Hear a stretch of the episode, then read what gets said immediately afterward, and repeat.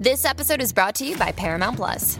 Get in, loser! Mean Girls is now streaming on Paramount Plus. Join Cady Heron as she meets the plastics in Tina Fey's new twist on the modern classic. Get ready for more of the rumors, backstabbing, and jokes you loved from the original movie with some fetch surprises. Rated PG 13. Wear pink and head to ParamountPlus.com to try it free.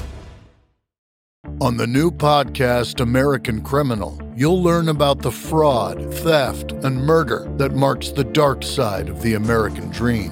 Like the Menendez murders. Was it two greedy kids who killed their parents for money, or is there more? Listen to American Criminal wherever you get your podcasts. Hey, Osiris listeners. We want to tell you about our friends at Sunset Lake CBD who support this show. Sunset Lake CBD is a Vermont hemp farm crafting affordable CBD products designed to help with sleep and stress without breaking the bank. If you haven't tried CBD before, take it from me, it's a game changer. I use Sunset Lake's tincture every night before I go to bed, helping me get solid, restful sleep. And their gummies are great for daytime. Check out their new Good Vibes gummies, which have just a bit of hemp derived THC to help you relax and unwind. Sunset Lake CBD crafts products with hemp grown on their family farm and ships them directly to customers. They have tinctures, salves, edibles, coffee, smokables, and even pet products. By the way, their CBD chocolate fudge is awesome. Check them out today at sunsetlakecbd.com and use coupon code TIME for 20% off all products. Sunset Lake CBD, farmer owned, Vermont grown. Hey, this is Oteil. If you're liking what you're hearing, head on over to patreon.com forward slash comes a time pod and get your bus pass for an extra episode every week. Comes a Time podcast. I'm Mike. I'm Oteil. Sorry if I still have a little bit of tears in my eyes. We record these intros right after we do the episode, and we just had Paul Stamets and Bob Weir. Man, for those of you who don't know Paul Stamets, uh, he is a mushroom expert. And uh, I got turned on to him through podcasts years ago and have just been on the train ever since. And I it's just kind of still freaking out that, you know, we got him on so the cool. podcast and then He I know so him. And, and just, you know, yeah. So, but wow. Well, And even to back up a little bit further, uh, when we had Bob Weir on, right when we shut the mics off, you know, we kept talking, and mushrooms came up in the conversation, and he said, "We really should have my friend Paul Stamets on and me, and we'll do a talk about, you know, mushrooms and about consciousness." And here it had happened, and we, you know, that. Thank you, Bob, for recommending it and thank you paul for making it happen too and it's just uh this was something it was even better than I thought it was going to be. And I was going in with super high expectations just because I know him. You can literally just let him go for like three hours, and I'm riveted. Nobody else has to speak. But uh, wow. And the end, you should you should wait for the end part. the end part's real good, man. It just meant so much to me personally. I'm not going to ruin it at all. But Well, it's yeah. deep. anytime that we can spend time with uh with bob and and for you know this combination is just i mean this is just something that i would wake up and be like i had a dream last night that paul stamets and bob weir were on the podcast and it's here it was so uh Beautiful. yeah thank you guys so much and please enjoy and listen and uh and we'll see you next time there's really not much else to say go on and listen Yeah, other than you're welcome. and I say that as humbly as I possibly yeah can. totally For real. enjoy everyone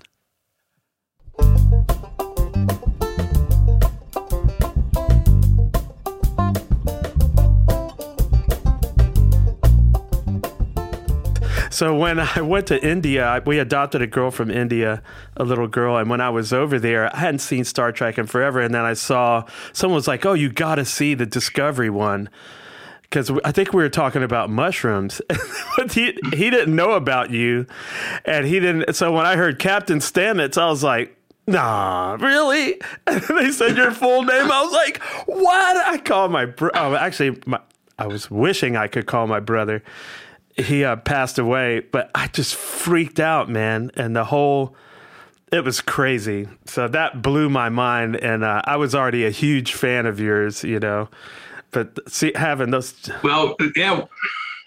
Yeah, we can we can talk about that whole backstory. So I have a lot of information on that. That's kind of Sweet, fun. So I love it. Yeah, go Because for it. uh, Let's hear it. outer space and UFOs is my thing too. And we've had a Harvard professor on that was talking about UFOs and and so I I like to me they all come together like religion, spirituality, UFOs, tripping, music. Like it all is like connected together. So I I'm glad you don't mind talking about the Star Trek part. yeah. How'd you feel about Well- him being gay? Well, okay. There's a, quite a few. About a week before they came, they came out right with the announcement. They called me up and they said, uh, "We didn't ask you a question. We said we never we never asked you whether you're comfortable with the fact that your character, astrobiologist Paul Stamets on Star Trek Discovery, uh, is gay. Is gay." And and I and I laughed. I said, "Are you kidding? It's a badge of honor. I can tell all my gay friends I've come out of the closet, right?" so it was it was a funny show. They it was so this whole Star Trek thing happened because Alex Kurtzman and the other writers of Star Trek, they they saw my TED talk. Um, I have a TED talk and a TED Med talk. I talk about mycelium being an archetype and mycelium and and neurons of the brain, the computer internet, the organization of dark matter Yeah. these idea that, that these structures, these networks reproduce themselves on different uh, scales of magnitude uh, because networks uh, are a way of nature um, um, elaborating um, not only communication networks, but setting up guilds of matter and guilds of organisms that then uh, create uh, a commonality of knowledge, a body intellect. And so, you know, I, I, I talk about this uh, a lot in the past, you know, many years. So they saw, saw that and they got real excited and they said, "We're in the dungeon. There's 12 of us. We're doing the next. We're supposed to do the next Star Trek Discovery series, and we're stuck. And we saw your TED talk, and we're just, you know, really excited to talk to you. So they set up an appointment. You know, I I was up in Cortes Island, British Columbia, where I have a place, and I actually built my cabin in celebration of Star Trek Enterprise. And so they called me up, and I, I said, "Listen, turn on your video uh, recording, record all this because this is going to be great." And uh, so I showed them my cabin, which is designed uh, combining three elements. Star Trek Enterprise, the bridge, um, mushrooms. Their raptors have have gills, and there's three hexagons uh, for bees, and I'm really into bees. Yeah. And so I had so and the organization, of the first hex- hexagon is 36 feet in diameter, and then or across and 224s. So the shape of it uh, sort of looks like it looks like a Klingon vessel or whatever. Um, so they, they called me up and they asked me, um, listen, do we have any ideas? And I go, you know, turn on your tape recorder. So, and I just, I just ripped, you know, on this vein, vein of consciousness. And then towards the end, they said, you know, the, the whole future of terraforming other planets is using fungi. Uh, because fungi are the first organisms that come to land. They munch rocks. They they release minerals for plants, and then the algae followed. And fungi and algae came together to form lichens. Lichens are on rocks. It's a dual relationship between a fungus and a plant. Um, and so, you know, when you terraform other planets, planets, you're going to use fungi. And I always wanted to be the first astromycologist. So I said, astromycologist. And they go, we can use that astromycologist. Oh my God, that's perfect for us. you know, and I said, you know, I always want to be the first astromycologist, but I'm not sure if I'll be able to get there, right? because of my lifespan. And then they kind of chuckled and snortled in the background. And so after that, I met and they go, "Oh my gosh, this is so perfect for the next central theme of Star Trek." Is my and astromycologist Paul Stamets, and uh, so they sent me a release, and I signed my life away. I mean, I get uh, not a penny for this, but I said, I, yeah, I said I, I just, and that's probably why they put me as a character, right? I was a, I was Yeah, a freebie, um, and then so they they they had several more conversations, and um, and of course they get 99.9% of the credit because they've built this entire you know structure upon the foundation of mycelium and but I talked about dark matter, how, how yeah. you can use, uh, you can go into hyperspace, uh, and these mushrooms and mycelial networks allow you to enter into a different dimension of being. Uh, so you and came you say, up with that. Wow. Yeah, and you can you can simultaneously exist you know, anywhere in the universe using the portal of universal consciousness, which the psilocybin mushrooms you enter. So time time time space then it becomes Hey, Pantheon listeners, Christian Swain here. You caught me just finishing up some editing on Getting Real with John and Beth. I want to share my first experience with Factor Meals for you. I think you'll find this interesting because I bet the same thing happens to you. I had just received my first shipment from Factor Meals the other day, and I was excited to try one of the prepared restaurant quality meals for myself. Anyway, I was working away and noticed it was very late and it was my night to make dinner. I jumped up and headed to the kitchen, went to grab the ingredients for the dish I was going to make, and realized I was missing a prime ingredient. Well, I could make a run to the store, or I could make one of my new factor meals. Actually, the choice was easy. I grabbed a cavatappi, an Italian style pork ragu with garlic broccoli, heated the oven per instructions, and minutes later was enjoying a very delicious, nutritious, and dietitian approved meal. It really was everything Factor Meals said it would be. No prep, no mess meals. Factor Meals are 100% ready to heat and eat. Take it from me and head to factormeals.com slash pantheon50 and use the code Pantheon50 to get 50% off. That's factormeals.com slash Pantheon50 and use the code Pantheon50 to get 50% off. Hey, Pantheon listeners, Christian Swain again with something every podcast listener and music junkie needs to hear. As I'm sure you can guess, I listen to a lot of podcasts. I also listen to a lot of music, so having high quality headphones and earbuds are absolutely critical to my day. Oh, and I have numerous pairs. In fact, I have a junk drawer of used devices that have bitten the dust, so I've tried them all. Recently, I was sent a pair of earbuds by Raycon, and the first thing I noticed was the cost. Uh, looks like their products are about half the price of other premium brands. Okay, that's cool. And the reviews seem pretty stellar. Okay, checks that box. So I got my Raycon everyday earbuds. A nice packaging to open, and what I immediately noticed were the pack of ear tips for sizing. Uh, I'll tell you, I have small ear canals.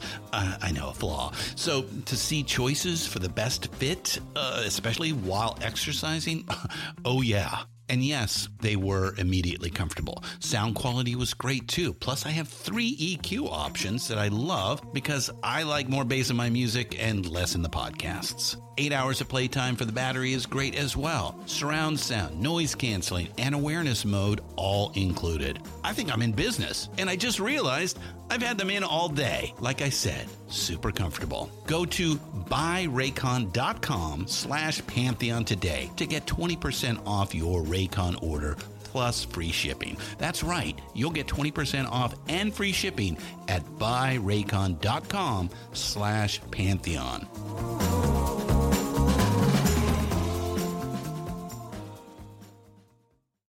American Criminal is a new true crime podcast from the studio behind American Scandal and American History Tellers. Every week, you'll fall deeper into the riveting stories of the country's most clever, craven, and cruel criminals fraud, theft, murder, and worse. Whatever the case, whoever the criminal, you don't know the whole story until now. The debut season tackles one of the most sensational cases of the 20th century the Menendez murders. In 1989, young Lyle and Eric Menendez brutally shot their own parents. Prosecutors and the press said it was a multi million dollar inheritance that led two greedy rich kids to murder. But the picture perfect facade this Hollywood family built hid troubling abuse. Could these teenagers have been driven to kill? Or was it even in self defense? Listen now. Go to AmericanCriminal.com or search for and follow American Criminal wherever you get your podcasts. Irrelevant in a sense, yeah. because it gives you the ability to, to, to, to connect with universal consciousness. And then I, I, gave him some other ideas, which I see these ideas come out about every four or five or six episodes. That I go, there it is. That's awesome. And and I gave him another idea. I really hope that they they use, and um, I can tell you a little bit about it. Well, I, I think it's part of my game. I got a prediction. I think you are going to become the actual physical first astromycologist because I don't know if you noticed that um, the USA and China and the UAE, which I didn't even know had a space program, all went to Mars within like three days of each other. There was like a race going on. I don't know why. I think I know why, but it just it was too close to be a coincidence. You know, well, it's more than it's more than just that. We actually applied uh, with NASA, NASA scientists. We visited the Ames Research Center. We went down there on astro for the uh, the astrobiologist. Yeah. And you can't have biology plants without fungi. Exactly. You know, fungi support all plants. If plants, and so we met with them, and then about uh, six weeks ago, we um, made an application for astromycology through the NASA space program, and our our what they wanted to, uh, my co-authors on this research project when again they did the heavy lifting i just kind of come in with the central ideas the references i write a few paragraphs. Um, but they're doing heavy lifting and their concept was um, to use astromycology on asteroids. Hmm, the idea yeah yeah so the mars stuff of course you can astromycology as well yeah, because you know they, really, they want to terraform. You know. Yeah, but the, the planet is you know with the planets they're you know they're going around the solar system, but asteroids have this ability of, of traveling enormous distances uh, outside of the ellipse of, yeah. of the planets, and so they're really looking at asteroids as being a, a a sort of a planetary vehicle uh, for getting out out of the solar system into and other. So how do you create a sustainable? We can go to Mars, we can go back to the Earth, we can get more soil, we can go back and forth, etc. Yeah. Asteroid, you're gone, right? So yeah. the idea is, yeah, you don't have to have a propulsion system once you're on an asteroid. Yeah. You just need to choose the right asteroid going in the right direction and then you can make adjustments if you need to. But that was really an interesting concept to me is to use asteroids as planetary vehicles. And if we do that, we have to have sustainable food. And so uh, our NASA application for astromycology is centralized is centralized on asteroids, but yeah. it can be, of course, replicated for you know other uh, other moons. Uh, so you're, and, you're uh, so you're almost there as well. Once the application gets approved, I'm almost there. I'll tell you what, being a writer, be, being a TV writer in a writer's room what a gift to have you come on yeah. and and just brainstorm. Oh my lord, that would be a, that's a dream come true. I mean, really. Well, just... I'm I'm you know I um, Anthony Rapp is amazing. I'm I'm so proud of him. Uh, but the first two or three episodes I watched and I just sunk my head in my hands and my friends called me up going, Stamets, your reputation is permanently damaged. This guy's an asshole. and, and so I had called up the writers because the first three episodes, my character is really yeah. a negative person. Yeah. I called up the writers going, what is going on? They said, wait, wait, wait. Yeah. And so it came out that uh, astromycologist Anthony Rapp, aka Paul Stamets, um, was um, a true scientist. And when he realized that his invention would be militarized, yeah. then his, his, whole attitude was, I don't want to help the military, you know, take advantage of my invention. So then he had sort of this reckoning and uh, began to understood, you know, that the, the prime directive and with a purpose you know, of, of Star Trek was um, is the celebration of diversity, and that's what I said yeah. to the Star Trek writers that, that we have the ability of of forming our future with the narratives of today, we can create uh, the models and the scenarios that become an instruction guide, so to speak, a map to a greater understanding of the importance of diversity, the importance of uh, the importance of, of, the, of the plurality of diversity supports the commons. So we have a better ability, it's skill sets. Just like with the guilds of microorganisms, when you denature nature, you lose biodiversity and you lose organisms that might have certain genomic sequences that could break down a, a, pesticide, a hydrocarbon, a toxic waste, enable the flourishing of plants or keystone species that opens up a whole new vein in, uh, in sustainability of ecosystems. And we don't know what those talents are right now because we're still Neanderthals with nuclear weapons. We just don't have the full understanding of the importance of each organism and what its skill sets are. So keeping these guilds and keeping these biodiverse ecosystems intact, a la even in Star Trek, even in our ecosystem, mm-hmm. is a model for us to have a um, not only survival, but be able to evolve into a higher state of being, a higher state of consciousness, a higher state of humanity. And this is what I think psilocybin mushrooms do. So they even yeah. have an episode of yeah, psilocybin mushrooms. Which, and after after after Anthony Rapp gets eleven, after he merged becomes a very affable, friendly, likable person. Right. So I think that was okay. They got that. Once you tr- Absolutely, it's so true though. It's what this. It's what our country and world so. needs. It's like it's just a profit motive, and it's like, why would you let any being on this planet not have like the best education that it could get, aside from just food, shelter, and you know all those things? Because that person could cure this or discover that. Like you just don't know the potential's there for our evolution to move forward faster, for us to just thrive way more than we are.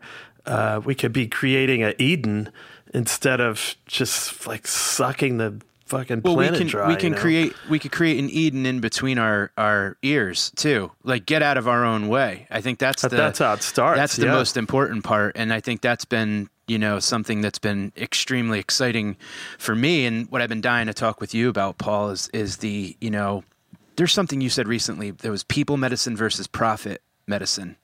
Mm-hmm. And I absolutely love that concept. Um, you know, in a world where, you know, so many people are kind of handed anti anxieties or antidepressants or something that just sort of mutes them or takes a little bit of the, you know, softens the edges. Um, when, when really it's a, that's a plan for them to stay on it for the long term. We're not changing anything. We're just softening you know the the experience the idea of kind of taking a, a dose or a micro dose and you know whether it's in tandem with therapy or meditation is such an unbelievably promising you know notion and and it's amazing that it's and I'm very excited that it's getting the attention that it really deserves finally well it's um you know, it's and it's for those people listening who have not um, seen the massive surge in research. There's over 40 institutions that have approved uh, clinical studies for psilocybin.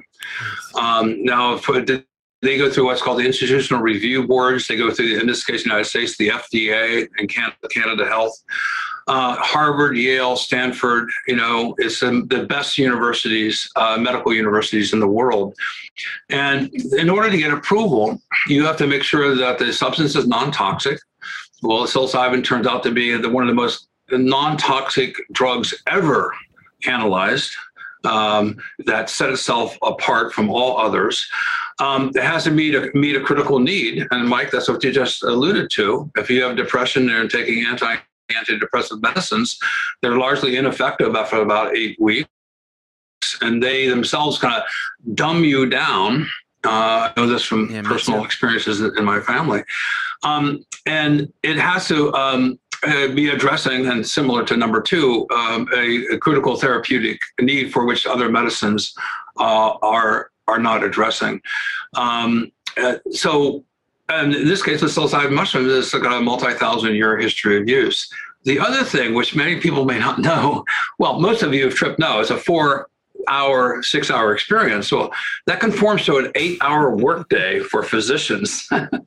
Whereas LSD is 12 to 16 hours, right? And um, that's beyond the eight hour workday. So, from a clinical setting point of view, you can bring in a patient at eight o'clock in the morning, they can leave at five in the afternoon, and uh, conforms to the to the clinical workday of the physicians doing the studies. I mean, things like that have actually Absolutely. have a practical significance value. Uh, moreover, so the as but there's a the the, the benefits of the clinical studies that I've mentioned. And um, I populate a website that's unbranded just for scientists and intellectually curious people. It's uh, called mushroomreferences.com. Yeah.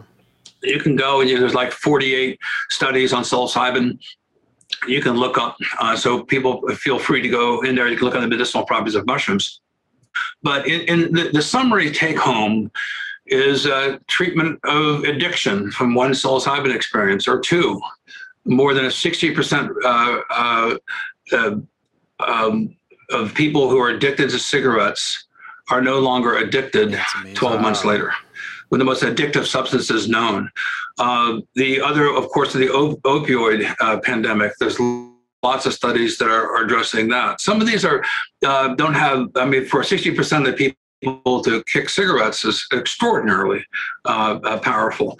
Um, think about, and then the people who um, have, are no longer yeah. are suffering from PTSD, and what has come out of the John Hopkins studies, um, one that's often quoted, is 14 months later, and and going back and speaking to the the patient, the family, the friends, their business associates uh, they see a, a, significant improvement in their attitude.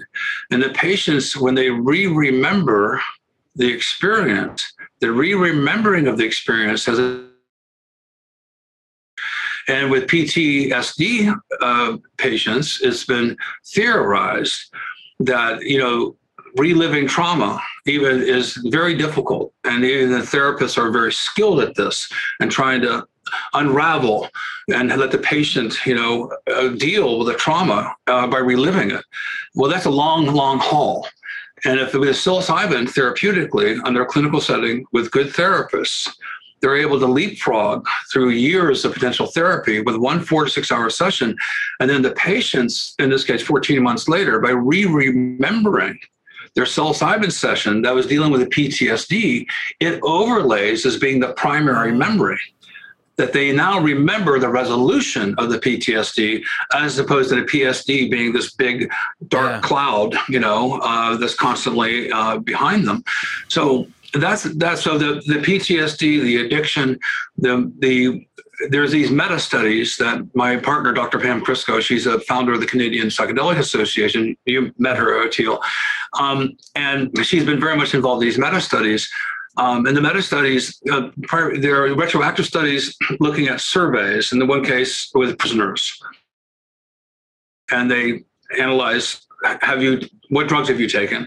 And they dived into the meta study and they found that the psilocybin users had like a 16 to 22 to I think 27% reduction uh, of larceny, burglary, wow. and violent crime. Yeah. Think of that. Now, association, we can be argued, is not causation.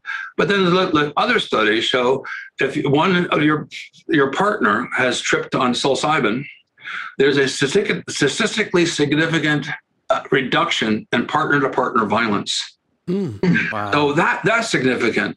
Um, yeah. And when you yeah, so when you start looking at these meta studies, you start being able to see that the therapeutic benefits of psilocybin um, um, have many ramifications throughout society. Hey, Bobby. Hey. Hi, Bob. How you doing? Uh, you know, I'm doing just fine. Sorry I'm late. I got, uh, I was woodshedding. That's okay. Yeah, we, were, we, were, just talking to Paul about the Super Bowl. So you weren't missing anything. it's good to see you, Bob. You know, You're looking good, man. Thank you. I got a project going on right now. We got a show coming up on uh, on on Friday evening, and uh, and I got to do a lot of woodshedding for this for this show. And uh, the Super Bowl was an excellent opportunity because there was really nothing to watch except exactly. so true. Well, I I I was ashamed when President Biden asked for a one minute of silence for the 440,000 Americans who died from COVID, and there are people in the audience booing. Really, I didn't hear that, but I also wasn't I, watching. I was, I, I was so hurt by that. I said, mm. WTF, where's the humanity and empathy? It doesn't matter where you are politically. We have 440,000 Americans die, and you want a moment of silence and people booed? Yeah. I mean, It's just time for us to evolve to a higher state of consciousness. You know, and we we- it's a lesson on how not to act, and uh, maybe that's good. Maybe it's good that we have such a great contrast because I think it's a time for the human species to evolve to a higher state of being. Yeah, and I think also, it's really great that every that this kind of thing is being revealed. The pandemic has been good for that because now it's not just like, oh, it's your propaganda against my propaganda. It's like, look, 400 some thousand people died and you just booed. But if it was 9 11 and it was like 2,000 something, you'd be all, you know. Well, that's also what happens when you serve a trash can full of beer too. Every glass of beer is about seventy-five ounces, so it's you know It's it's sad. But you know, it, it, the, the great thing, and Bobby, what the dead have done so well, and uh, I applaud you for for really setting a standard of cooperation and love and community. Um, and I was a good friend with Ken Kesey, you know, and the Kesey family. And Kesey's skill was being because he looked so straight, you know, and he loved going up to law enforcement officers and finding commonality of opinion, you know, and engaging them. And never so trust the a dead is, yeah, the, the, the dead have really set that, you know, a, really a higher path of um, of empathy and humanity and kindness, and that's been a big influence in my life. Is to go forward in life with courage and kindness, and um, we don't have to politicize. You know, there are times we have to step up to the plate. It's important we do, um, but so much of us we can demonstrate by our actions um, of, of a better path for people to follow because we can blaze that trail. And the, dead, the dead have done that. The dead has, have done that better than than any social group that I know of. So, Yeah, thank you, Bob, Or- for Thank you, that. but I'm prejudiced. So, I am too. Why do you think it is that mushrooms create that extra empathy? Is it just how it just interacts with our consciousness? Because, Bob, I know you personally, I don't want to speak for you, but it seems to me like you prefer mushrooms over alternatives. Well, yeah, I, I, I, I like mushrooms. Um, you know, there's a lot of time on the road. Uh, a lot of time, there are a lot of times on the road when I just don't get enough sleep, and uh, you know, I'm just I stay too busy or I just don't sleep. You know, I wake up too early or whatever, and uh, I, I love the mushrooms. Uh, uh, if I if I try to counteract that with coffee, that's going to keep me up. Uh, I, I, caffeine doesn't work well with my system, but the mushrooms, you know, they they, they put a little spring in my step, uh, a little light in my eyes, and uh, and uh, add about twenty IQ points, and and and. Uh, but beyond that, there's something about them, as I'm quite sure we're all aware that there seems to be some sort of benevolent, beneficent spirit behind them that uh, that uh, that doesn't mind humanity and what humanity is up to, and doesn't have it in for us. And uh, I can't imagine, you know, whatever that uh, whatever that benevolent spirit is, given our history and what we've done to this planet, it's got to be a pretty uh, a pretty accommodating uh, that spirit, uh, whatever it is. It is is is because we've uh, not shown it our best, and it still seems to like us. Um, yeah. And Bobby, just before you came on, we're talking about some of the meta studies, and I mentioned several about partner-partner violence reduction associated with psilocybin use, reduction of crime. Uh, the other study that came out was a those who have taken psilocybin just once time, one time or more, are much more pro-environmental and are, express anti-authoritarian views. They are not so, um, you know, taken by authoritarian figures, and so they do have this greater humanity. Uh, I think mushrooms inherently bring out the good in people.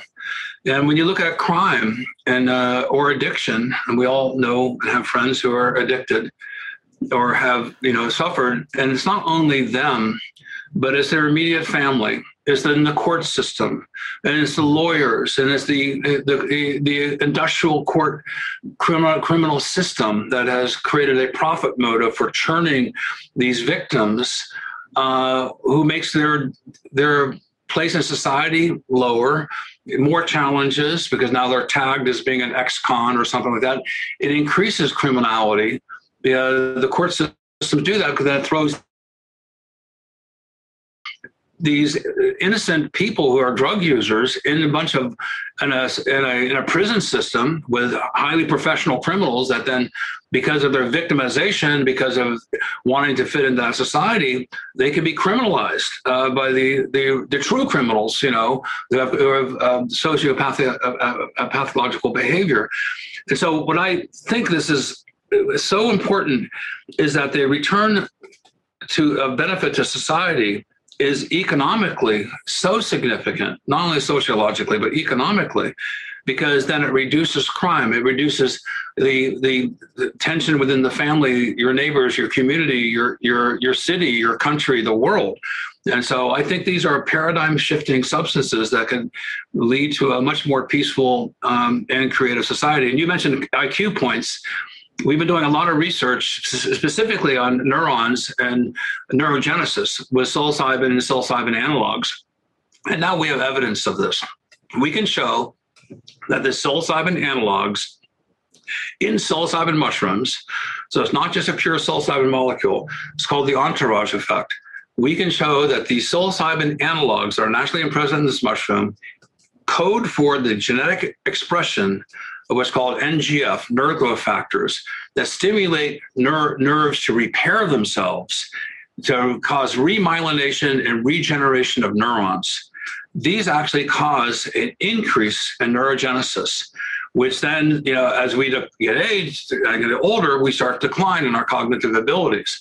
So it is true that psilocybin mushrooms, what we've seen now in the laboratory, and now we're taking to clinical studies to make these measurements, it looks like, and I make the phrase uh, that psilocybin mushrooms may, may, be Einstein mushrooms.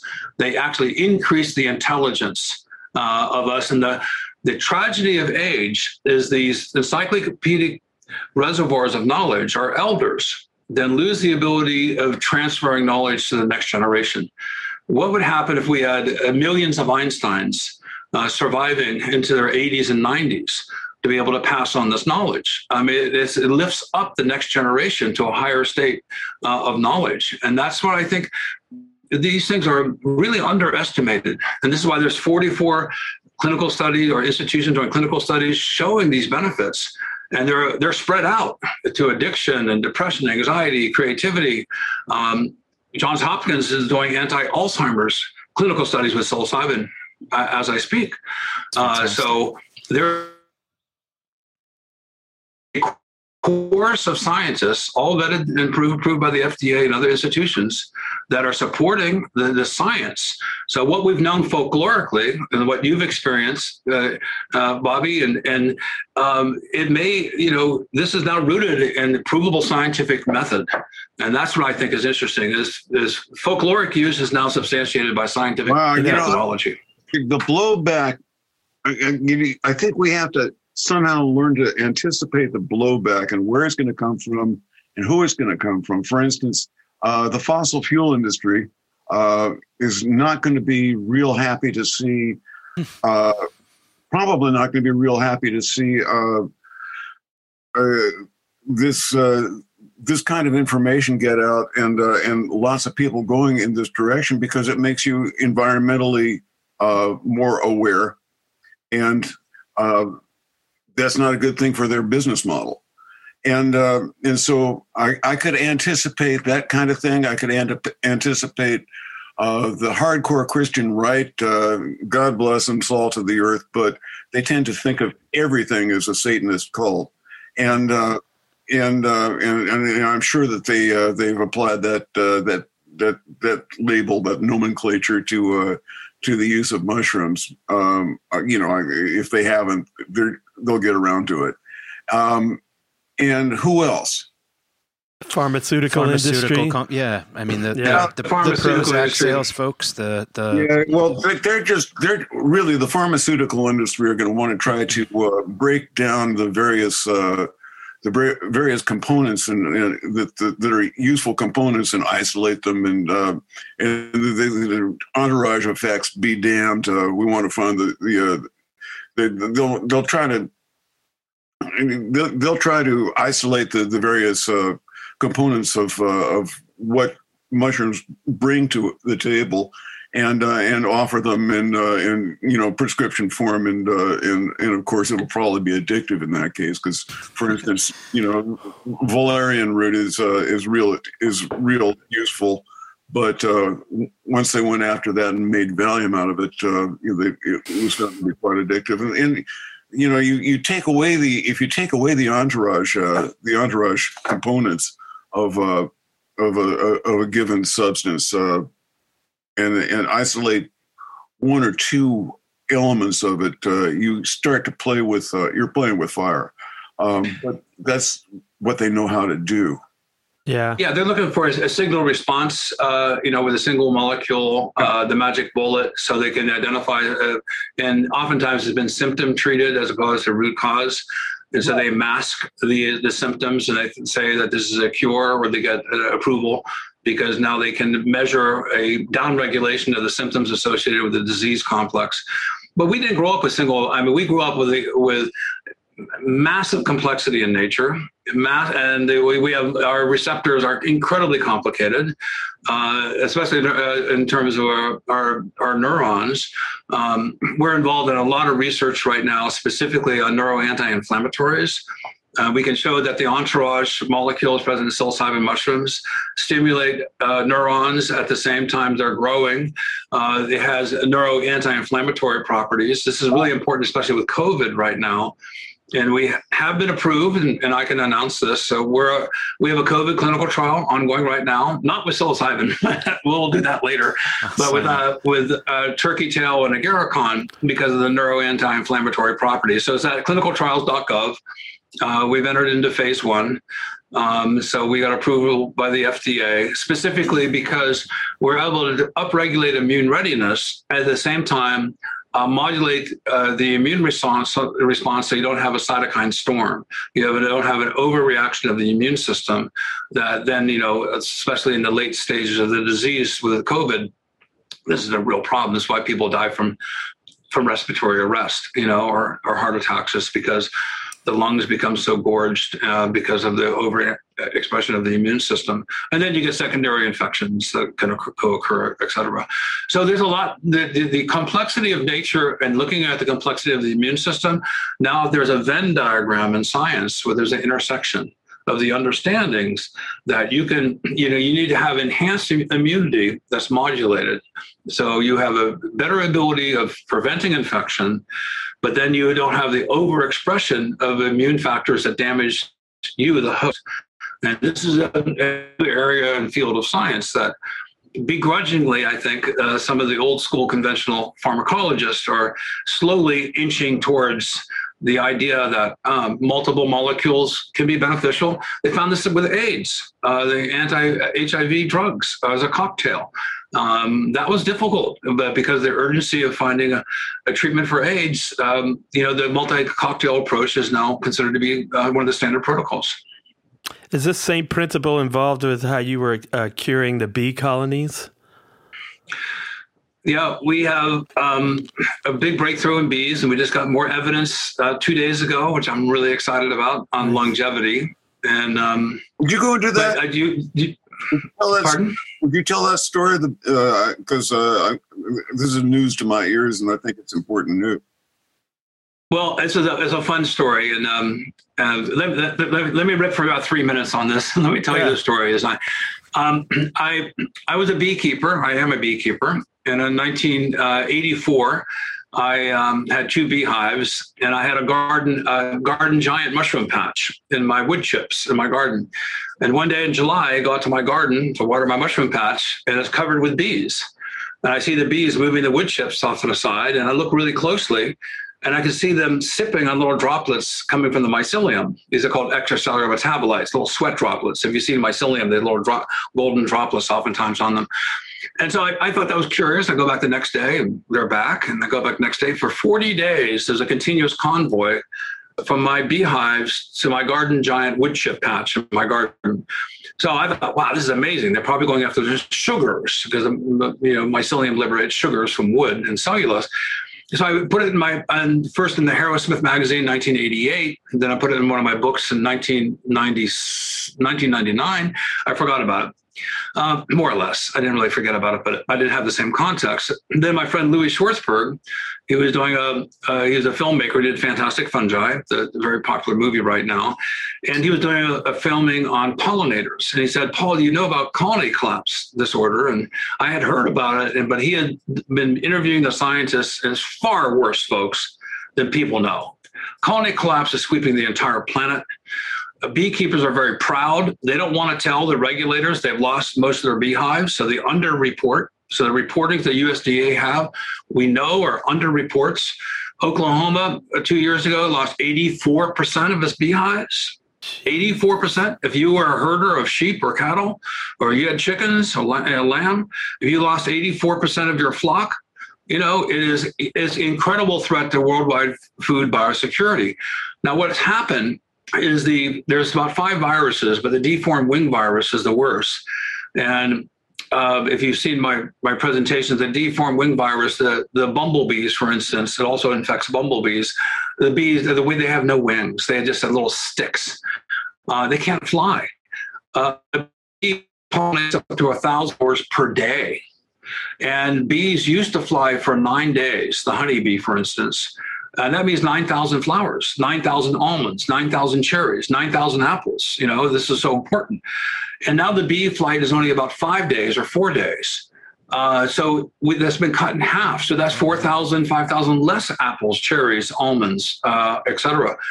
So the deformed wing virus uh, has restricted the lifespan of the, the bees. And now the varroa mite, which came in the United States around 1984, is like a dirty hypodermic syringe, and they lock on the backs of bees and they inject these viruses into the bees. And so now the bees that are infected, when they go to a flower, they leave these viral particles on the flower, and then bumblebees and wild bees come to the flower and they become infected. So now all the bees in the world, it's been stated, are infected with these viruses. It's the most immediate threat to worldwide food biosecurity. Wow. Okay, so I had my story. Louis talked to me. I got involved with the BioShield program directly after 9 11. You can Google my name, Stamets, and smallpox, and NPR, National Public Radio. I had a huge home run with this polypore mushroom called agarikon in the old growth forest and then the top 10 of more than 2 million samples studied by the BioShield program. We have a vetted press release approved by DOD. We hit the home run against bird flu, swine flu, and pox viruses using a natural extract of mycelium, like this extracellular droplets I was on the garden. I made an extract of that mycelium grown in the laboratory, and we hit, we were better than ribavirin, cidofovir, and acyclovir, two big antiviral drug uh, controls. So we hit a home run on that. And um, and so I had that thing, you know, after 9/11. But those were in vitro tests. So I heard about the bees. I thought, okay, well, what if these antiviral properties and benefits seen from these polypore mushrooms that we prove in the BioShield program can help bees survive from viruses? And that was my big epiphany. And I, I did that. And working with the USDA and Washington State University, uh, and my other scientists get lots of credit. I'm the primary author in an article in Nature uh, Nature Scientific Reports. Only about 7% of the articles submitted to Nature get approved, so it's a high bar. Um, our article, still to this day, is in the top 1% of all articles ever downloaded by other scientists in the Nature publication ecosystem. So, for the skeptics out there, please go to our article. Uh, extracts of polypore mushrooms reduce viruses in honeybees, uh, and look at what we've done. We can reduce viruses, in one case, 45,000 to one with wow. one treatment. Wow. Of putting the extracts into sugar, into sugar water, which all commercial beekeepers use. Right. Now, the deformed wing virus are about 100. But if you had HIV uh, or any if you had HPV, you had H, uh, you, uh, you, had herpes, and you went into a doctor 12 years days later, and they said you have a nearly thousand times reduction of your virus or with COVID, you can imagine. Oh, that's, that's a huge, huge uh, uh, improvement.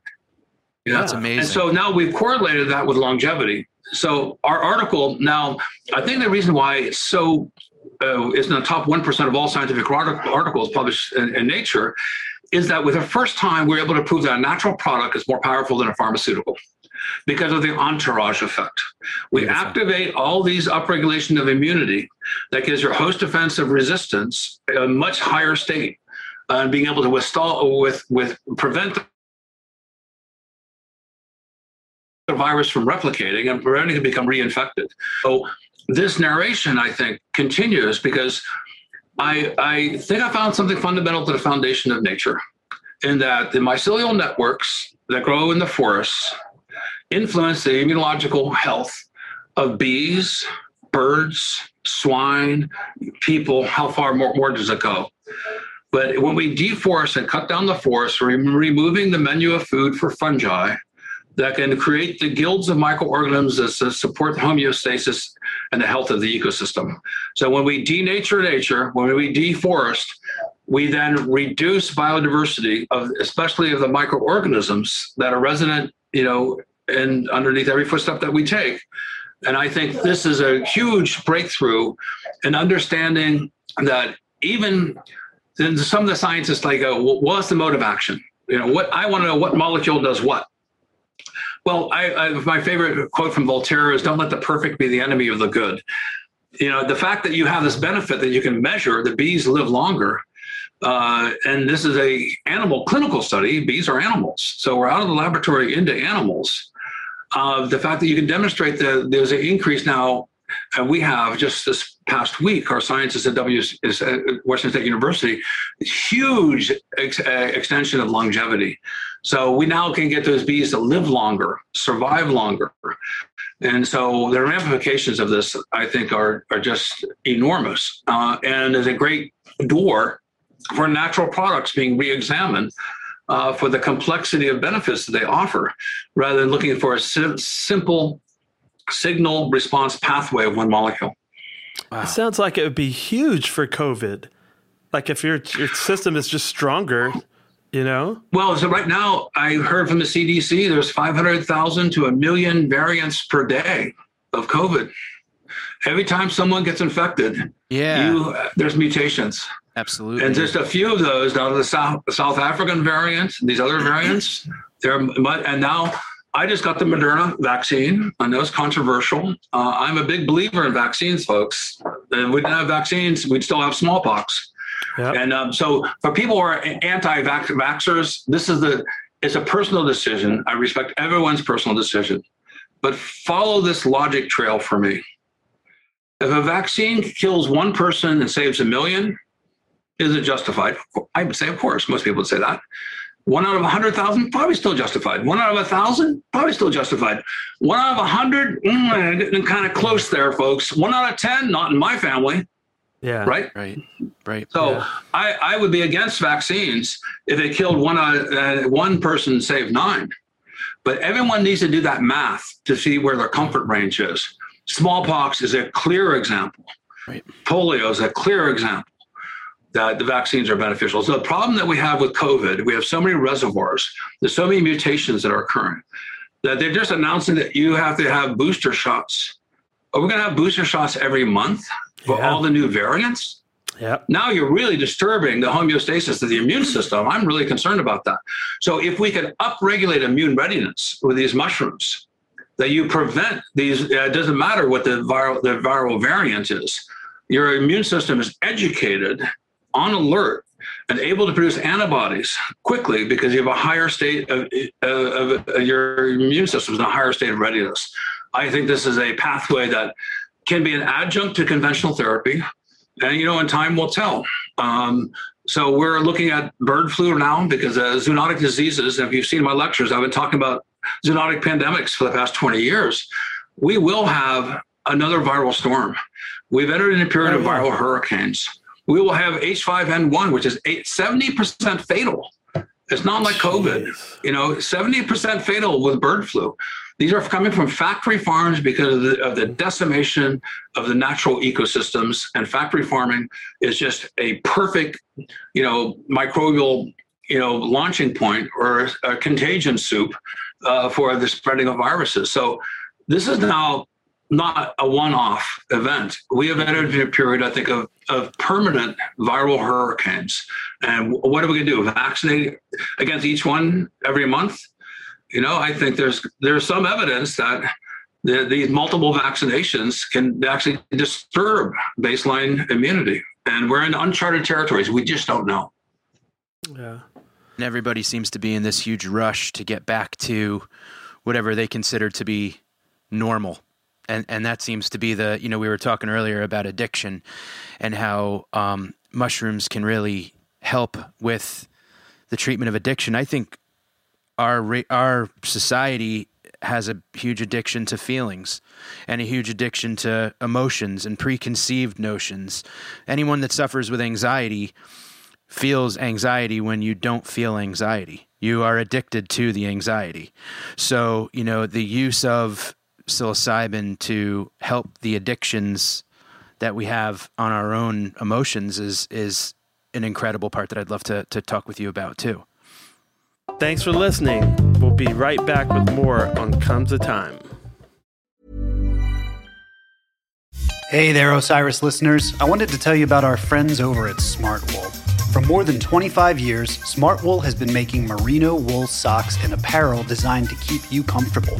Because they want to help you play, laugh, and explore in the outdoors with every thread they knit and every step you take. Because they believe that comfort sharpens focus and lets you perform beyond your limits. They're here to help you feel good. Now it's up to you how far you will go. Take 15% off of your first order at smartwool.com. Smartwool. Go far, feel good.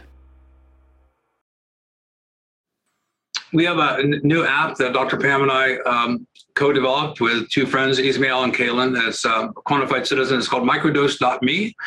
Is uh, just for the Apple, the Droid version. It, it, it's a free app, and it measures anxiety and measures depression um, with non-microdosers and microdosers.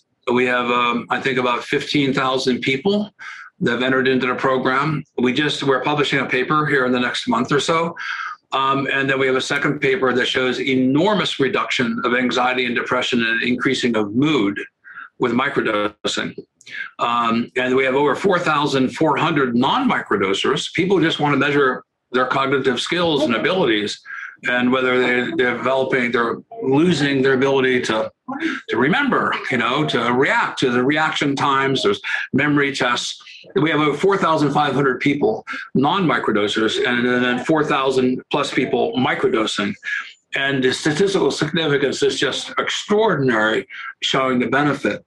And then I realized that emotions and anxiety and mood affects immunity.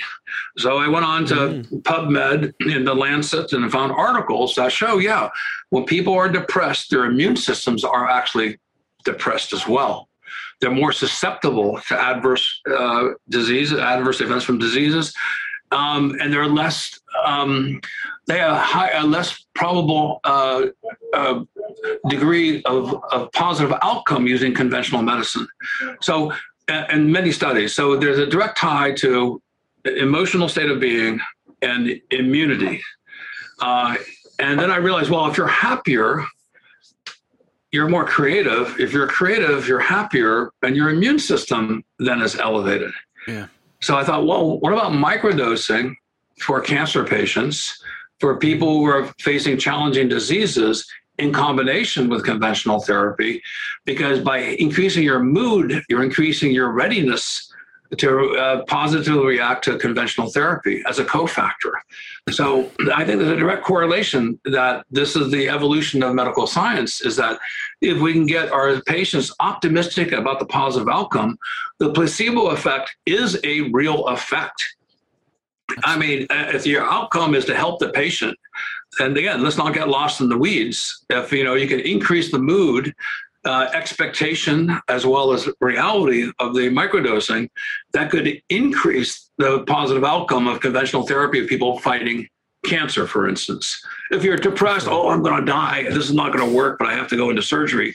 Well, you know, you're you're on that slippery slope of a self-fulfilling prophecy. So I think there's an interesting the intersection here between psilocybin use and uh, conventional medicine for treating other diseases could be a real opener in enhancing the positive outcomes. You see that with people like if they're um, uh, older people, they've been married for a really long time and the partner dies and then the other one dies like very quickly after that, even though they were fine. but it's that emotional state, and everything just kind of shuts down. You know, I, I think I was, all of us, all all of us know too many examples of that. So. Yeah, I was I. I keyed in on when you were talking about how I could help with Alzheimer's and stuff. My dad has dementia. He's 90. He just turned 90 on January 6th. Happy birthday, Dad, that day.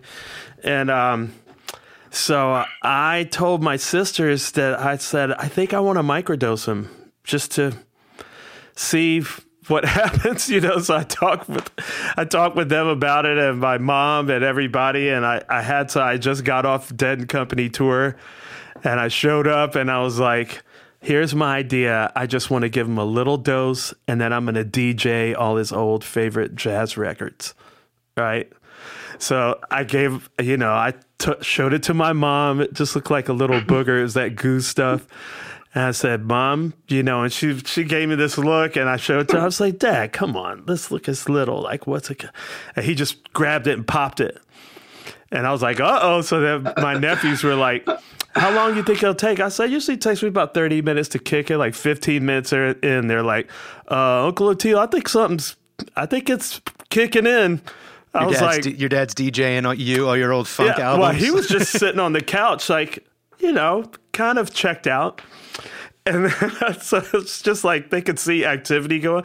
So I got the Bluetooth speaker we hooked up, and I just started every time I saw a jazz record label, uh, the album cover that I recognized, I would just start hitting it, you know.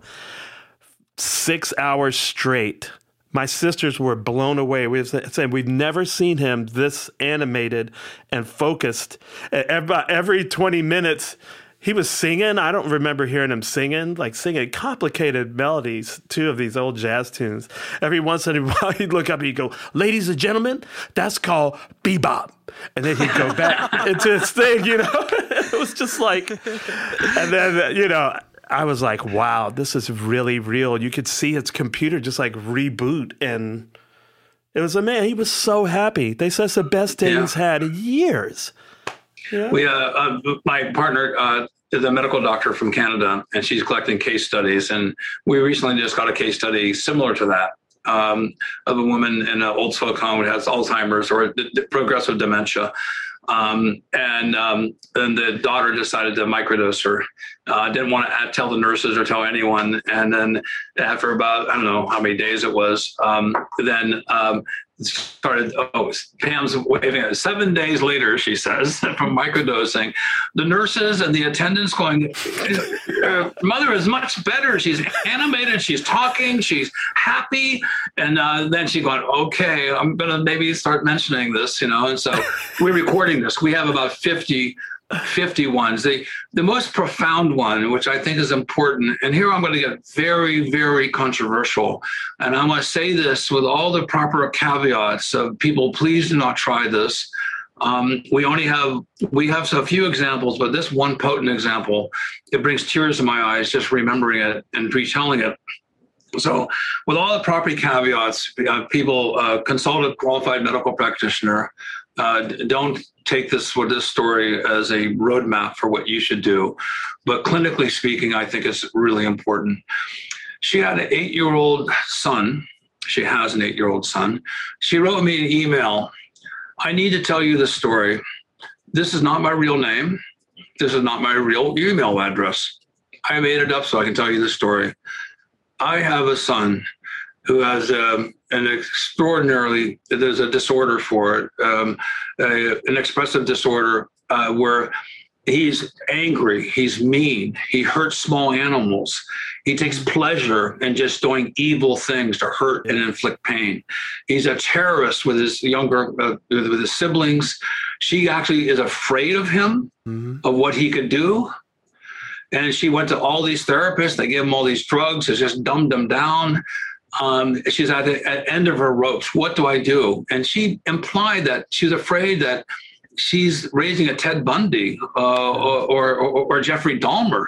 She's raising a monster, and she is terrified of her son.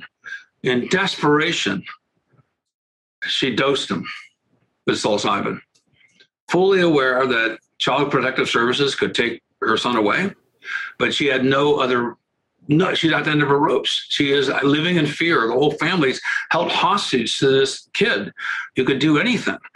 And uh, so she dosed him uh, and with her herself, and they had this experience, and it was a pleasant experience. It was, you know, it was it wasn't this breakthrough. which had the effects, and they went on.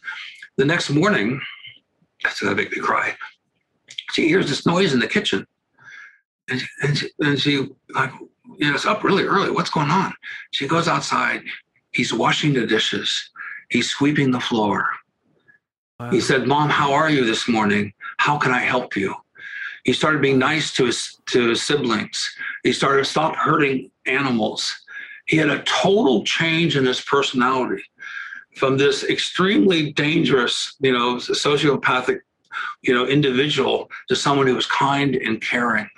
And she goes, people need to know about this you know and so there is a study uh, on psilocybin and autism right now uh, that also i think is interesting so the therapeutic use of psilocybin for children I think should be uh, uh, very carefully studied, you know, by the appropriate medical authorities with and, appropriate controls. All those things, of course, in place. But when you start gathering stories like this, you begin to see a, a theme. And since there are no good drugs for, you know, for you know, except for down regulating, um, you know, these people. I, I call it the, the dimmer switch. They turn down the dimmer switch. Yeah, your child not as much of a problem now, but he's doesn't have the personality, the character, the spontaneity factors. He's really been dumbed down. So I, I think this is this is a very interesting opportunity for us to create some paradigm shifting medicines that who's rooted in in psilocybin mushrooms in particular.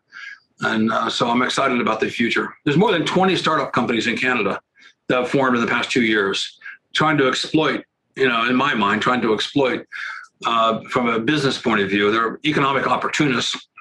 Actually, one of these groups called me and I said, You sound like economic opportunists. He goes, That's exactly what we are. I'm going, Wow, okay. They're proud of it. Bob.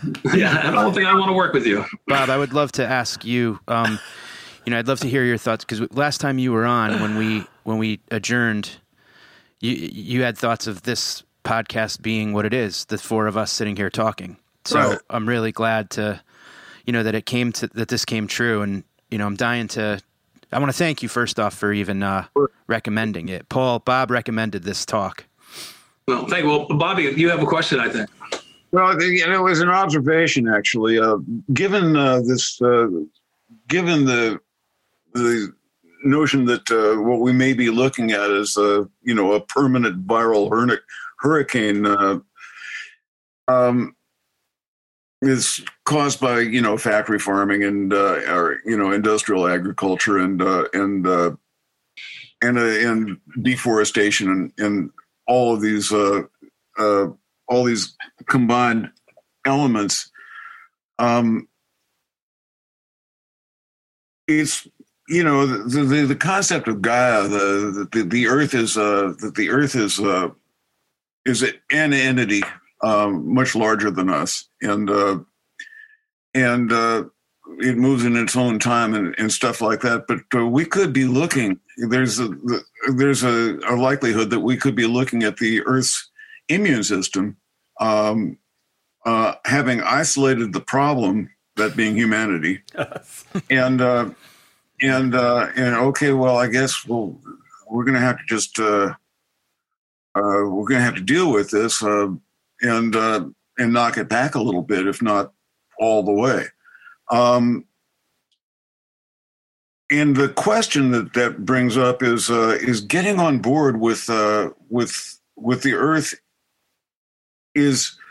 Uh, are, are mushrooms, you know, and I think uh, I, I, I, expect to hear the affirmative uh, from the, this assemb- assemblage, but uh, is getting on board with the with the earth and and and and and stopping stopping this uh, this this uh, this regression this transgression actually that uh, the humanity is uh, is uh, is representing is uh are is uh is are mushrooms and and all mushrooms, not just uh, not just psilocybin mushrooms, but all mushrooms, are going to be a, a, a, a necessary component in doing that. I, you know, or or at least a useful component. I, I would imagine that if you if you studied uh, if you studied uh, oh you know meditation for instance to uh, to a, a to a, a, relatively full degree uh, and uh, and and came of uh, came of a, a natural uh, a natural awareness of of all things uh, that that that that would put you in the in the boat with know, with those who were on board with with the natural the, the, the way that the planet wants to see things uh, unfold. Um, well, I, I, I, think you're right, but I think the evidence for that is uh, what's happening right now. There's a worldwide surge in interest in mushrooms.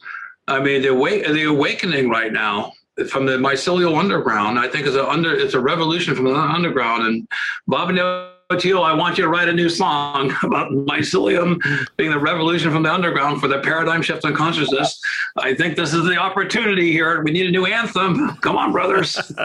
um, so, but I, I, think what's happening now, because, you know, uh, so many of us have been lone rangers um, with great adversity in our lives.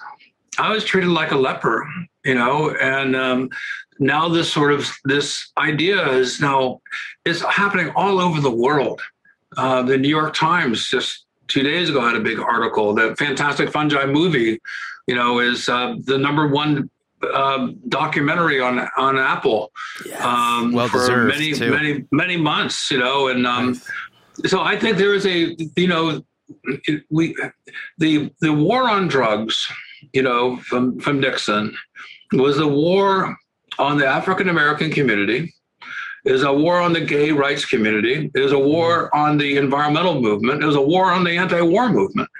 Mm-hmm. You know, uh, Nixon conveniently uh, was able to put us all in the same bucket and use drugs and marijuana as the way of, of suppressing all these these free uh, these uh, freedoms freedom movements the, the the not only the right to vote you know and the right of you know our individual rights, but our rights to our own consciousness. And so I see this as a consciousness revolution.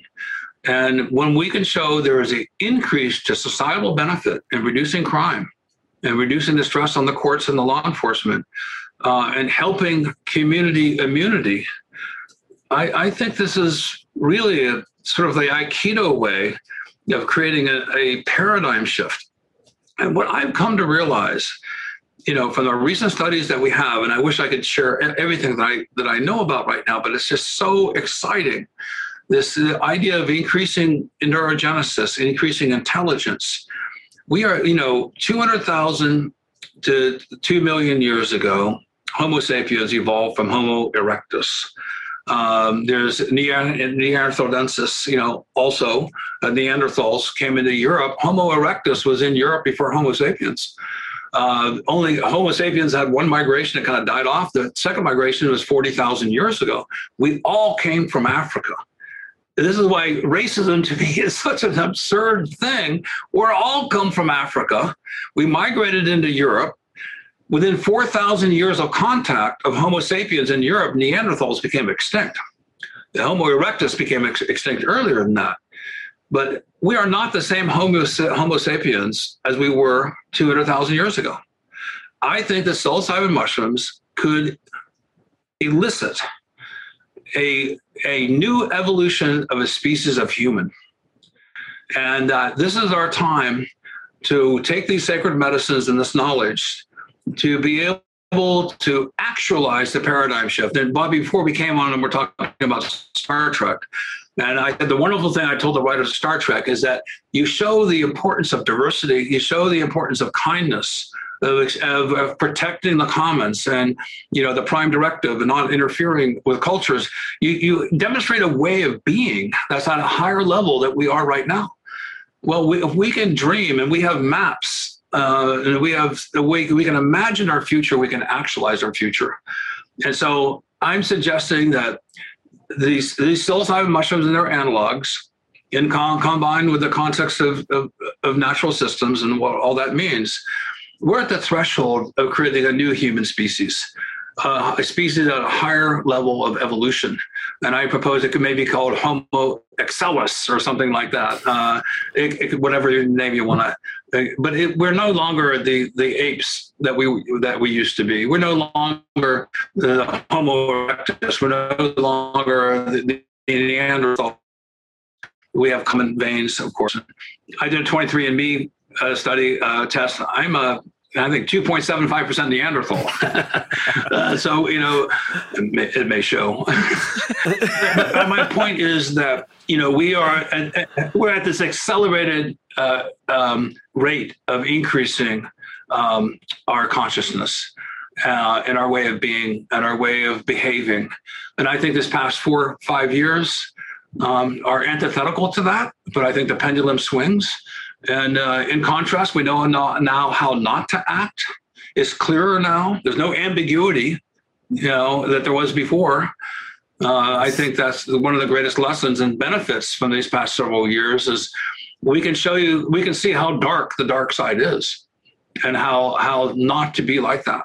And at the same time, we have to put our arms out in forgiveness and extension and generosity um, you mentioned that the, the, Christians might be opposed to this, so I'll tell you a little inside story. I, I teach these workshops. You know, I don't teach them now because of COVID, but I've had over 2,000 students come through, and I had this very quiet, nice, gentle man come through, and he waited till everyone was done, went out of my little classroom, and he said, um, "I want to tell you something. I want to tell you why I'm here." I said, "Well, great. Why are you here?" So I came here to meet you. And I said, Really? He said, Yeah, Billy Graham sent me. Mm-hmm. I said, What? My mother's a charismatic Christian. I said, Really? He said, Yeah, I'm in the inner circle of Billy Graham. And many of us have come to Christ through psilocybin mushrooms. Yeah. And that we use we use psilocybin mushrooms in order to become closer to Christ. This is wow. one of the things I wanted to talk to you about like, specifically. Because yeah. I so saw I, that I was, in your movie yeah, I was like, whoa, I was really surprised, you know, and but you know, I'm spiritual. I'm not religious. Right. You know, I believe there's a, there's a convergence of spiritual spirituality and science right now. Who could not be uh, spiritual when you look at the enormity of the universe and uh, what's happening with astronomy? Um, but I, I like the reaching across the aisle and and saying, yeah, you know, I've had high doses of psilocybin mushrooms. I've had these Christ-like experiences, and but I think that you know, the golden rule pervades all religions do unto others as you would have them do unto you. And uh, so I, I welcomed him. That was his way of coming into his religious beliefs. But the fact that they honored psilocybin mushrooms as a Christian sacrament, uh, and um, and it was a very hidden secret. Billy Graham has died, and and uh, but this happened. This actually did happen, and so I think it's also the, thing about saving the bees. Saving the bees is a number one bridge between conservatives and liberals. so if you want to have a non-political conversation, talk about saving the bees. The farmers want to save the bees. The hippies want to save the bees. Yeah. So I proposed in Washington State to a bunch of the, the state legislature I had, to te- I had to testify. I said, listen, tax the stoners to support the bee research. Because the farmers will be behind, be behind it and I'll the stoners will go yeah save the bees. Oh, yeah tax marijuana. It's fine with me. So anyhow I, I, think this is where we need to build bridges you know with with humor and kindness and respect. I come from a family of farmers. We had over 10,000 acres of wheat in eastern washington and my family farm went to no-till farming uh, against against the grain. Uh, literally against the grain. They're wheat farmers. And I visited the farm, and and um, my cousin, who was in charge of the farm, he had about 3,000, 4,000 acres at that time.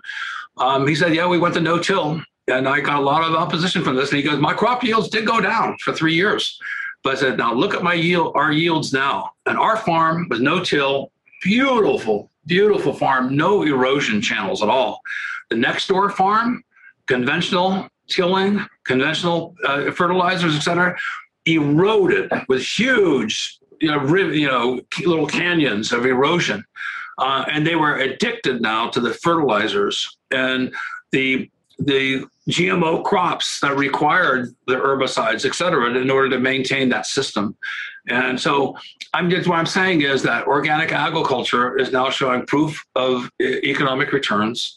Um, and there there is this bridging of permaculture to conventional agriculture to farmers who want to use less inputs and depend more on natural systems. So many conservatives and farmers are are very much wedded into protecting nature. They just need the right narrative and tools to be able to elocute this. And also, the bottom line is that they get more money in their bank account. And if you can prove that, then you've won the battle. You know, I wasn't raised religious, and I had full on like Star Trek Outer Limits religious experience when I hit bottom at 40. And I've ended up studying theology, and I'm still a theology geek, even though I do not, I'm not a member of any church or denomination or anything like that. But I've always thought, because I did trip when I was like 17 and had that was my first like religious experience not being raised with it. And for the time that i was going to church non-charismatic church i will say because i think it's different for them. It's different in black church and it's different in charismatic white churches where they do get to that oh, religious oh, yeah. experience thing. But a lot of the other churches i went to i was like these people believe it, and a lot of them have sincere hearts. Some of them are just following what they're told. But I was like, I don't think they've ever. I would ask him. I was like, Have you ever had like something weird beyond just deja vu, which I think is legit, but they might write off. But you know, a lot of them hadn't. They and I, I thought, man, you know, a lot of these cats should microdose just to see actually what the people that they were following were seeing what I believe they were seeing. Because there is that component of like, you know, when I first started tripping as a as a teenager, I would now I realize I was only doing about 50 mics. I was just doing like a half a hit.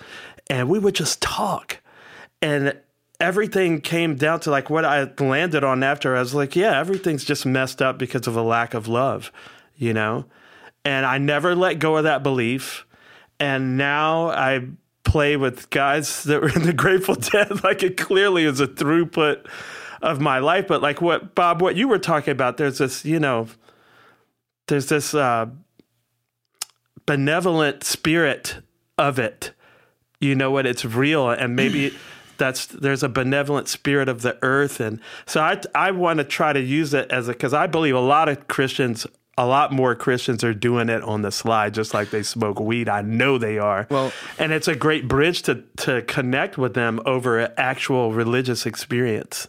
You know, and and, and you know, like to, to add on, what prompted the conversation, Paul, between Bob and us that led to having you here was I, you know, told Bob that, you know, I'm one of those folks that have been on and off of a anti-anxiety medication or an antidepressant or a and I've tripped before and I know that that feeling of love, self-love and self-acceptance and silencing the critic is a real thing. And I took it upon myself to take myself off of an anti-anxiety medication, went through the withdrawals and the brain zaps and the sleepless nights and the, you know, sweating and all of that to bring myself through a microdose a month where I kind of winging a prayer tried to figure out how to do it and uh, had moments of like you know I'm someone who the second my butt hits the couch, the critics like you don't deserve a rest. You have so much you haven't done yet, and there's so much you did wrong, and blah blah blah. And for the first time in probably my adult life, I was able to sit and just relax with myself for you know and look at the clock and go oh my god 45 minutes of transcendence just went by you know? And that's like what it really brought me. And and i think about how many people i know personally that it would help that are just constantly beating themselves up. And at the end of 2020 we find that one in six americans have gone to therapy for the first time. That's 50 million people in the past in the year of this pandemic. So you know, it's so important that we bring up, and I'd, I'd be remiss not to bring it up before, you know, our time is up, but there are people, micro dosing has kind of become this new term, you know, and a lot of people are kind of you know, trying it as best they can and not really sure how to do it and so on and so forth. I could personally say that it was something that really gave me the feeling that there is hope. And and and with yeah. you with you here, it's it's extremely important. I think that we kind of you know talk about that if that's okay with you. Yeah, well, the, the reality is 99% of uh, people taking psilocybin are going to take it in the form of psilocybin mushrooms, irrespective of whether it's medicalized or not. Um, so the push for the pharma- pharmaceuticalization of psilocybin is profit driven uh, primarily uh, by economic opportunists uh, who I don't think some of them do, but most of them have are not inspired from the heart. They're inspired because they see many people make money on marijuana. You know, they want to make money, and uh, making money is a is a tertiary aspect of this. You know, for those of us who understand these these substances well and hold them as sacred medicines. Um, so, I do think if it is going to be used prescription um, or is going to be used therapeutically for maximum benefit, we have to standardize that we have to make sure that they're safe. Um, so one of the things that I that that Burning Man, for instance, um, I don't popularize this, but you can just imagine people come up to me and they show me mushrooms. I go, I can't touch them because as soon as I touch them, you know, I've committed a crime. Um, and I've been really quite impressed with the quality um, of these mushrooms. They're a closed cap. The veils are still attached from the cap to the stem. Um, they're golden, you know, in color. They've the, the, the, the, you know, it's like any economy. Uh, customers, you know, have an influence uh, on incre- increase in quality. But that being said, there is a lot of mushrooms in the so-called underground that are contaminated with bacteria. Bacteria have endotoxins. They're called lipopolysaccharides that cause inflammation. Uh, there can be GI upset. Um, and because people are trying to make money, even in the underground, you know, they're not motivated by spirituality. Many, most of them, you know, some of them might have that as window dressing. Um, but there is a need for standardization of, um, of natural forms of psilocybin. And um, there is, uh, I, we all pay a lot of money in taxes. One of my big issues with the psilocybin mushroom undergrounds are not paying their fair share uh, back to society. They should be taxed. They're using our roads. They're using the post office. They're using the fire department. Um, you can't cloak yourself that I'm just doing this to, for spiritual benefit and just make money. Um, then your motivations, I think, are you know are not in the right place. So standardization is important. Oregon now has uh, legalized psilocybin for therapeutic use. Um, you know, there's a decriminalization movement, which I, I applaud. Uh, I, I applaud it with one reservation, and that is something I'm very strongly an advocate of. I think we should leave the peyote for the peyote people. Mm-hmm. I'm not talking about San, San, San Pedro. I'm talking about the wild harvesting of the peyote cactus. Uh, since it's so critically important for the peyote people and their journey and their history, may, uh, I think that you know we should protect that uh, we should, uh, you know, simple possession is one thing, but we should not allow the trafficking of peyote commercially, except with indigenous people, you know, of, of Texas and, and Mexico, where the peyote uh, hunt is so important for them and their cosmology. Um, when it comes to psilocybin mushrooms, they're used around the world.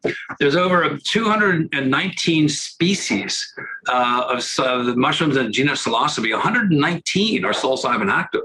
So whether you're in Europe or Ireland or in the Mazatec region or down in, in, in Peru or in Amazonia, um, in Norway, um, psilocybin mushrooms are growing there it's it's kind of the universal bridge of psychedelics that bridges all cultures. Um, so I think that uh, is may also make psilocybin very very um, interesting and puts it uh, aside in in many ways because it is cross cultural, and so no one owns a quote unquote patent on the psilocybin mushroom use.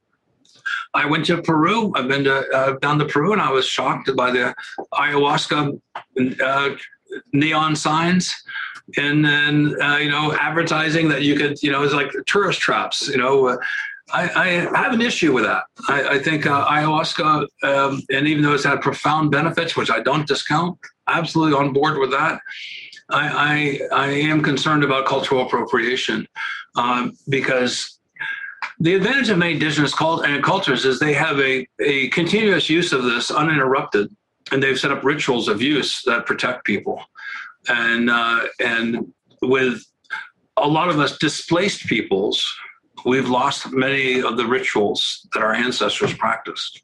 So we need to set up new conventional rituals uh, that use the best of the wisdom uh, of the past to be able not to replicate a Mazatec ceremony, but just like what is a good conventional therapeutic set and setting.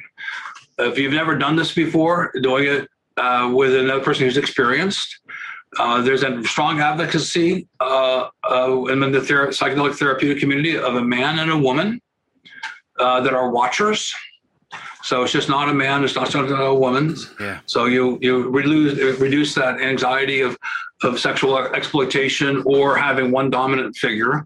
So having it with two watchers. Uh, most of us who are psychologically stable, we don't need to have that. But people who are journeying for or tripping for the first time do need to feel protected. Um, I one of my books, I have a, a great a chapter I like I, I euphemistically call it good good tips for great trips, and it's basically how to set up a set and setting. Um, so you know, staying warm, being in a uh, having a fire, having a protected environment, making sure there's watchers. Oops, making sure that uh, no one can uh, unexpectedly show up, you know, and interfere with your experience. I think all those things are are helpful. Uh, those people who have a need for therapy.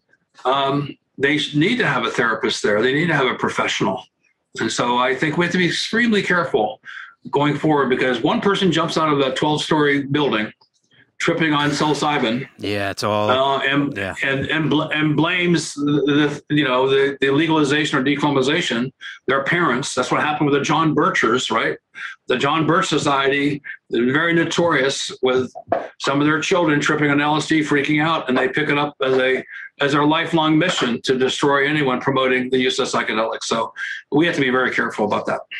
Well, it's always if it's framed as a or used as just a party drug. It's like, come on, man, like uh, that's not that's not what I ever used it for, and that was just natural. It wasn't even uh, yeah, we, we premeditated. Have to, we have to deal with the uh, the the the way it's been sort of pin, pigeonholed uh, as a as a a party drug or or something like that. When uh, when really for uh, for people who use it, it's uh, is anything but uh, anything but um, uh, what am I looking for? What's the word I'm looking for? You know, it's it's not entertainment; it's adventure. Uh, Absolutely. And, and, uh, but it's it's it's a it's a profound. Uh, it's an adventure of a profound uh, sort, and uh, and that has to be uh, that has to be understood. I guess promoted and understood, so that uh, so this this this uh,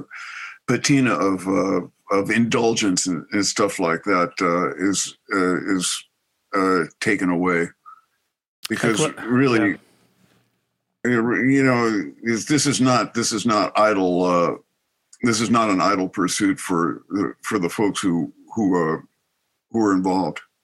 And speaking yeah, when I do it with that, been, oh, go ahead. No, I was just going to say to to echo Bob's sentiment. Speaking of someone who's been in you know, on the lawn at a concert, you know, and and uh, having some beers, and then you know you take off and achieve liftoff, the last thing you want is that beer. You kind of just stand there with your hands in your pockets, going, "Holy cow, here we go!" And it's uh, it's it's it's game time. It's no longer, uh, and and that's you're right. It, a lot of this, this idea of it being a, uh, which also can be very detrimental for a lot of people who think that they're there for the party and they maybe, you know, take a little bit too much or whatever, and then that's the one who, you know, the bad the bad meal gets ten more, you know, reviews than the good one. Right. Yeah. Unfortunately, well, it's, it's, what you're going into it with. You know, like yeah. what the times that I use it with Dead and Company. There's a really specific reason, and that's connection. When we yeah. got, when we all connect, something telepathic and magical happens.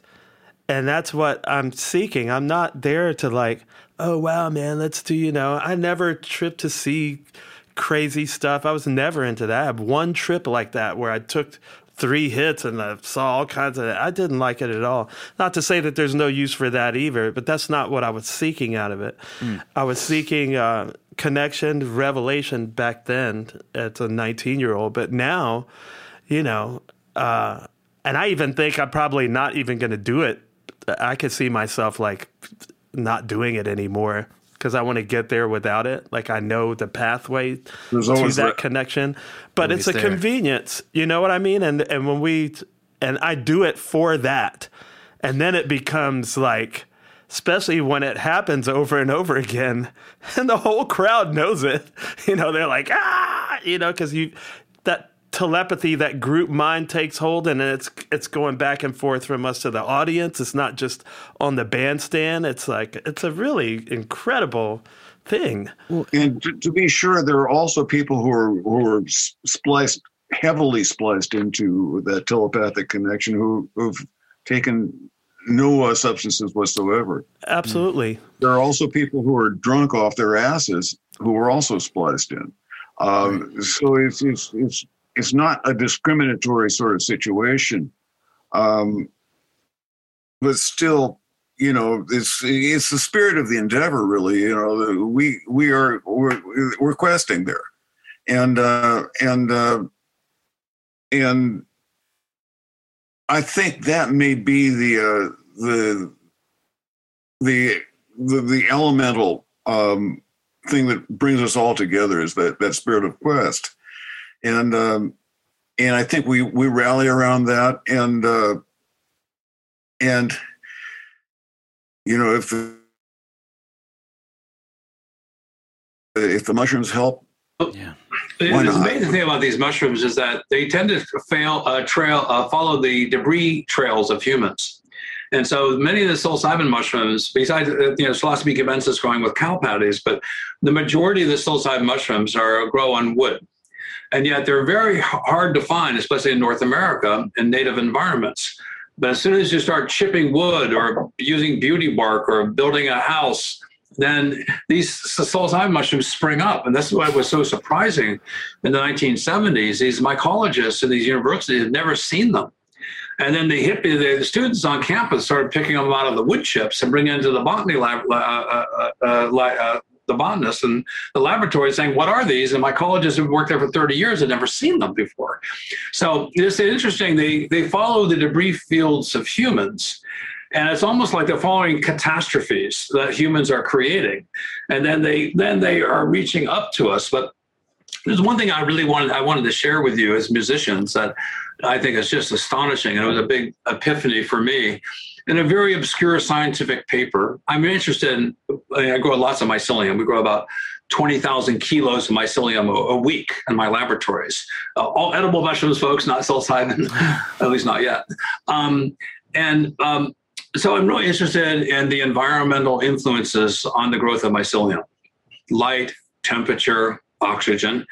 And for years and years, and Bobby, you'll love this, the dead have been with me in my laboratories, you know, since the 70s, from the front of the scanning electron microscope, you know, dark star, you know, Terrapin station, you know, and and um, I like the long ones. Um, so, but the um, this research paper that's very obscure looked on um, sound frequency on the influence of mycelium and they look at higher frequency, different frequencies, et cetera. And they were able to find um, that low frequency sound waves dramatically increase the growth of mycelium. And the so bass? I was, yeah, it, it, enhanced the growth of mycelium. So I've always had this like world beat, you know, sort of, you know, Grateful Dead, you know, this this this music that resonated, that would reverberate in my laboratories. I just did it because of my own personal preference, but now I, I have a better understanding. But if you think through this, that these mycelial networks underneath your feet, they're not only digestive membranes breaking down nutrients, you know, breaking down wood in plants for absorption of nutrients and helping plants grow. They're not only externalized lungs exhaling carbon dioxide inhaling oxygen, they not only externalize neurological networks that are sensing uh, the ecosystem and, and navigating through it for the benefit of the commons, but our tribal ancestors, our current musicians today, when you're playing the bass Oteil, you know, or uh, or th- there's drumming, and these these low frequency sound waves are stimulating the mycelial networks. Well, it dawned on me that then it, with tribal communities, when they come together to celebrate a wedding, the birth of a child, uh, a harvest, and there's groups of people that are playing drums, etc.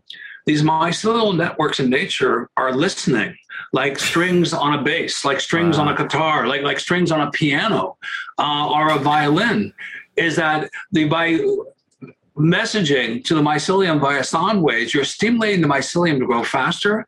And what that is doing is providing more nutrients to the, the trees that are producing fruit, more nutrients to vegetables that are producing crops. So nature indeed is really listening. Wow. And then being able to have the interface of music to the mycelial networks that are reverberating. I mean, there's there's several miles of mycelium per cubic inch, and these are fine threads like the strings on a, on a, on a bass, and they are reverberating and stimulated by music. This to me is profound. It means that those people that are celebrating nature with music are actually enhancing food biosecurity, enhancing the integrity of the ecosystem. There is a direct connection, I think, between music, mycelium, and environmental health. Which would this now be like, a perfect time to announce Dead and Company's next tour. Speaking of which, I got I got to get to the studio. Yeah, so gotta- absolutely. Thank yeah. you guys so much. Like, wow. Uh, wow, Bob, was... thank you for taking the time out. Thank you for taking the time, Paul. This is like the best uh, podcast let's, ever. Let's get this back up. Please. Absolutely. Yeah. Have a great rehearsal uh, or practice session, Bob. Bless you, you, man. We have to pick Bob, this back up. We need we we need a, a new anthem. So you know, no pressure, Bob. No, no pressure there. All right, all right, brothers.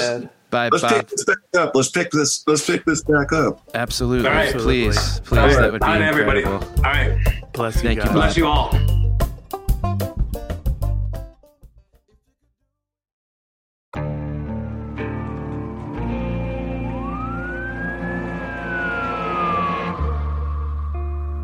What would you do to achieve the American dream? The big house, the happy family, the money.